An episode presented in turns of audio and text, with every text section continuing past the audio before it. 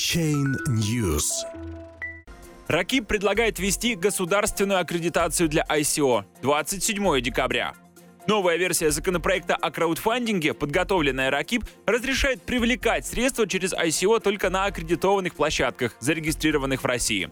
Российская ассоциация криптовалют и блокчейна, наблюдательный совет, который возглавляет советник президента России по вопросам развития интернета Герман Клименко, подготовила свою версию законопроекта о краудфандинге, основное внимание в котором уделяется процессу регулирования Initial Coin Offering. Цель законопроекта — легализовать краудфандинг как средство привлечения инвестиций для малого и среднего бизнеса. Согласно документу, стартапам будет разрешено проводить ICO только на тех краудфандинговых площадках, которые будут являться российскими юрлицами и иметь специальную государственную аккредитацию. Краудфандинговые площадки должны будут раскрывать своих владельцев, если их доля уставного капитала более 10%, а руководители площадок не должны иметь судимостей за экономические преступления и преступления против госвласти. За проведение финансовых сделок между вкладчиками и ICO-компаниями будут отвечать банки, отвечающие определенным критериям. Специальный перечень таких банков будет вести Центробанк. Порядок аккредитации банков в качестве посредников при проведении ICO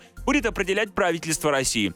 Участники размещения должны будут в обязательном порядке проходить электронную регистрацию, указав фамилию, имя, отчество и индивидуальный номер налогоплательщика. Согласно документу, между участниками распределительного финансирования заключается инвестиционный договор, договор займа в распределенном реестре и договор распределенного предзаказа, который регулируется как простой договор займа и договор купли-продажи. Определяет законопроект и предельную сумму инвестиций в ICO-проекты. Так, физлицо сможет вкладывать в ICO одного проекта не более 20 миллионов рублей. Индивидуальный предприниматель не более 100 миллионов рублей, а для юрлиц ограничений не предусмотрено. Ассоциация планирует представить законопроект 27 декабря в торгово-промышленной палате. 28 декабря свою версию законопроекта о криптовалютах представит Минфин. Документ финансового ведомства более консервативный. Он запрещает проектам привлекать через ICO более 1 миллиарда рублей, а физлицам вкладывать в проекты более 50 тысяч рублей. Ожидается, что в феврале одна из версий законопроекта